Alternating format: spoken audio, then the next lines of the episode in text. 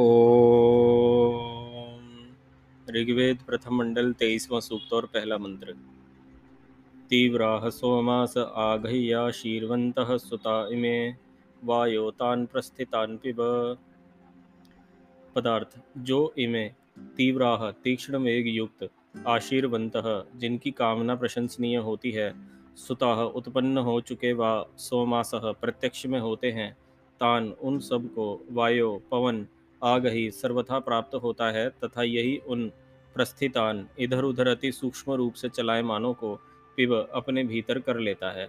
जो इस मंत्र में आशीर्वंत इस पद को सायणाचार्य ने श्रींग पाके इस धातु का सिद्ध किया है, सो भाष्यकार की व्याख्या से विरुद्ध होने से अशुद्ध ही है। भावार्थ, प्राणी जिनको प्राप्त होने की इच्छा करते और जिनके मिलने में श्रद्धालु होते हैं, उन सबों को पवन ही प्राप्त करके यथावत स्थिर करता है। इससे जिन पदार्थों के तीक्ष्ण व कोमल गुण हैं उनको यथावत जान के मनुष्य लोग उनसे उपकार लेवें। मुख्य रूप से ये मंत्र ये बोलता है कि जो भी भौतिक पदार्थ होते हैं जब उन्हें सूक्ष्म रूप में परिवर्तित कर दिया जाता है तो उनको वा, उनका वायु के साथ संयोग होने से वायु उनको अपने साथ लिए चल पड़ता है। उदाहरण के लिए आप अगर मिर्च को जलाएँगे तो जो मिर्च है वो जलने के बाद वायु में मिल जाएगा, जो उसके कण हैं, सूक्ष्म कण हैं, जलने के बाद वायु में मिश्रित हो जाएँगे। तो वायु उनको जब लेकर दूर दूर तक फैलेगा तो जो मिश्र, मिर्च के गुण हैं, वे गुण सभी प्राणियों को स्फेयर में जितने भी प्राणी होंगे, उन सभी को वो प्राप्त हो जाएँगे। जब उनकी श्वास में वे प्राण के माध्यम से जाएँगे तो उनको सारी जो इचिंग होगी, जो उनको तेज छींके खांसी आएगी, वे सभी इसलिए होंगी क्योंकि वायु अपने साथ उनको लेकर आया। अगर वायु उन गुणों, उस पदार्थ को वहीं का वहीं छोड़ देता तो वहाँ पर ही दिक्कत होती, अन्य जगहों पर नहीं होती। ठीक उसी प्रकार से, कभी किसी भी पदार्थ को जब मनुष्य जलाए तो उसके संरचना को, उसकी केमिकल कॉम्पोजिशन को ध्यान में रख के करे। क्योंकि वायु सर्वत्र है। हम जहाँ रहते हैं, जहाँ जीते हैं, सांस लेते हैं, वहाँ पर बिना वायु के जीना संभव नहीं है। तो उन क्षेत्रों में, उन जगहों पर जहाँ जहाँ पर भी हम कोई कार्य कर रहे हैं तो हम इस बात के लिए सजग हों कि वे जो पदार्थ हैं जिन्हें हम जलाए जा रहे हैं, उनका तीक्ष्ण गुण है या कोमल गुण है।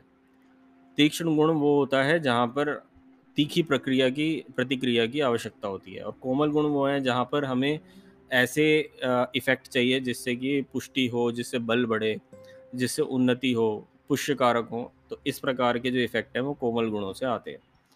तो इसलिए हमें बहुत आवश्यक है कि हम पूरी ज़िम्मेदारी के साथ चीज़ों को, का दाह करना शुरू करें। इसलिए जब हम हवन करते हैं तो हवन में भी जो उत्तम उत्तम औषधियाँ हैं उत्तम उत्तम पदार्थ हैं, वही करने चाहिए। ऐसा नहीं है, चर्बी वाला दस रुपये का घी आप ले आए बाज़ार से और उसको जला दें और कहें, जी, हमें हवन हो गया और भगवान जी, अब जो अच्छे फल हैं, वो हमें दे दो। तो ऐसी मूर्खता के लिए अच्छा होना तो दूर, इंसान का बुरा और हो जाता है। तो जब भी हवन आदि पुण्य कार्य करे जाएँ, जब भी उन्नति के लिए कोई कार्य किया जाए तो उसमें खास ध्यान रखें। चाहे आप किसी कामना से प्रेरित होकर उस कार्य को कर रहे हो, चाहे निष्काम होकर कर रहे हो, दोनों ही कार्यों में आपको ध्यान रखना चाहिए कि जो पदार्थों का आप संयोग कर रहे हैं, वे पदार्थ हर तरह से शुद्ध होने चाहिए। शुद्ध इसलिए हों ताकि जितने प्राणियों के श्वासों में वो जाए पदार्थ उनका कल्याण करे, अकल्याण ना करे। खाना पूर्ति का काम ना हो।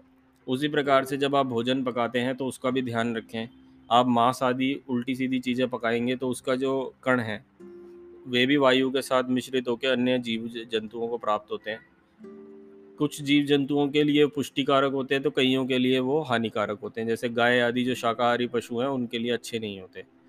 तो और मनुष्य भी स्वयं ईश्वर ने उसे शाकाहारी ही बनाया है। तो मनुष्य को भी चाहिए कि वह कम से कम अपने लिए तो इस प्रकार के कार्य ना करे। ये भी पाप में गिनती होती है इन चीज़ों की और इसका जो फल होता है, वो दुख होता है। और दुख कोई भी जीव, कोई भी प्राणी नहीं चाहता। हर व्यक्ति कोशिश करता है कि अपने जीवन में उसके सुख प्राप्त हों, पर सुख जो है, वो तुक्के का खेल नहीं होता। व्यक्ति सजगता के साथ अपने जीवन में सुख या दुख का चुनाव कर सकता है।